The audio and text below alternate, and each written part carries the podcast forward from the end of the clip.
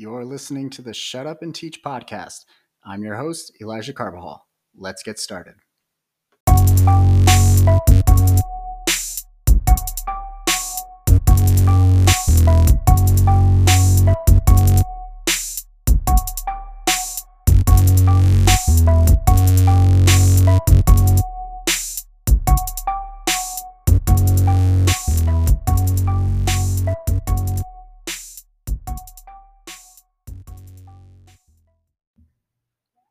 Hello, everyone, and welcome back to another episode of the Shut Up and Teach podcast. This is Elijah here from New Mexico. Uh, for those that may be tuning in for the first time, just a little about me. I'm a reading interventionist uh, working with grades uh, first through fifth here in Albuquerque, New Mexico.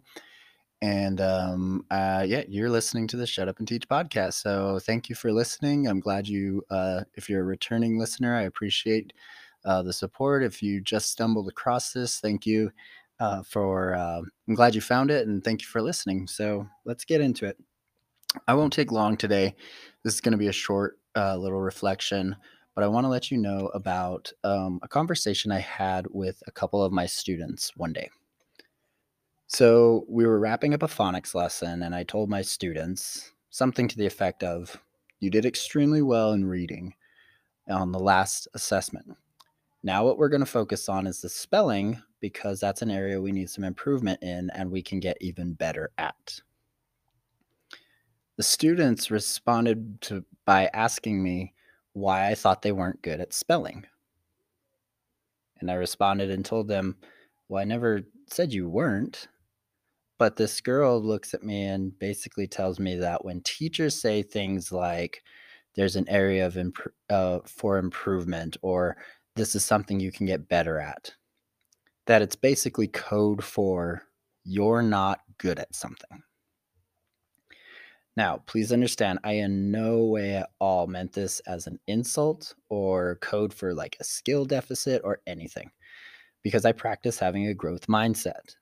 I truly, honestly believe that we can improve when we suck at something, and we can also improve when we are great at something you know, we strive for better, not perfection. That's a growth mindset. We strive for better. Um, the Teach Better team, if you're not part of that, I encourage you to get connected with the Teach Better team. But they have a phrase that is always stuck with me, and it's better today than yesterday, better tomorrow than today. Right? That's all I'm that's all I'm that's what I'm all about is better today, better tomorrow.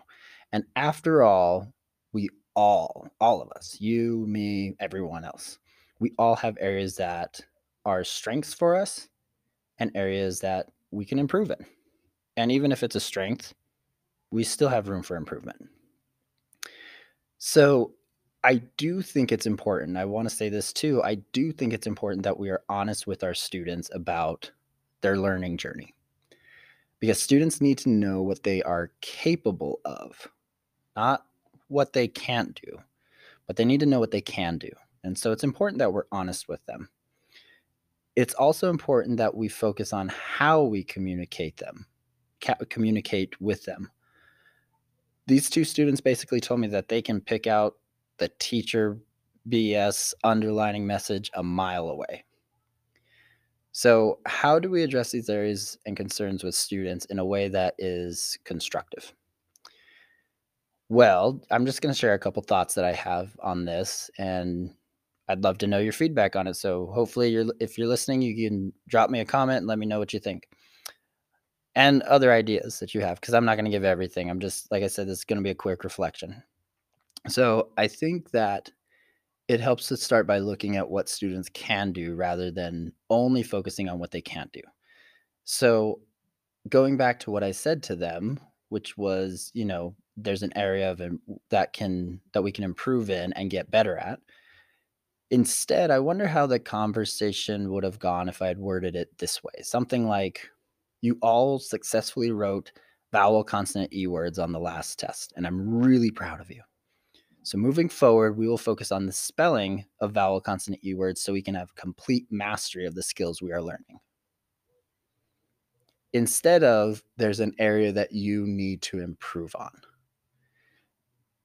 So it's a focus not on what they can't do, it's a focus on what they can do and what they will learn to do. Not just you can do this and you can't do that. Now, please understand, I I'm not sugarcoating anything. You know, students, like I said, we need to be honest with students. And I do show students their data points, you know, not publicly to everyone, you know, privately. And I explain what they mean. I explain what the score means in regards to their journey of learning, right? I believe grades are not an end all. I believe they're a checkpoint, you know, letting us know how we're doing. And I explain all that to them. And I explain how what they are learning, how it directly impacts their reading and writing fluency. So I don't sugarcoat anything, but I am going to watch how I address this from now on.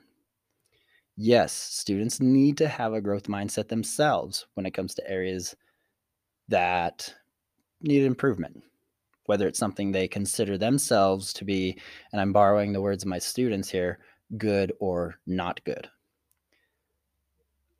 I think we can give students the opportunity to reflect on their learning journey. We can help them set goals and understand their strengths. And yes, those areas that need improvement. But it's more important to me that I address it in a way that is constructive, that doesn't come across as an insult, and that really promotes mastery of learning and is not harmful to students you know, we're all on a learning journey. Some of us, like me, and maybe perhaps you, are learning that it's not just what we say, it's how we say it and why we say it. How we say things can come across the wrong way sometimes. They can come across the wrong way sometimes, or even as an insult to students. And I'm learning, and maybe you're learning along with me, that speaking to students' strengths far outweighs speaking only to their areas that need improvement. So that's all I got for you guys today. I really hope that you enjoyed this episode. I hope it made you stop and reflect on your own practices, which is kind of my goal with these podcasts. So, if so, let me know. Um, I'd be happy to connect with you and chat it up with you guys. I'm on Twitter and Instagram at, at Carba Eli, all one word there, and on Facebook at Elijah Carbajal. So that's all I got for you guys today. Thank you so much for listening. I'll see you guys on the next show.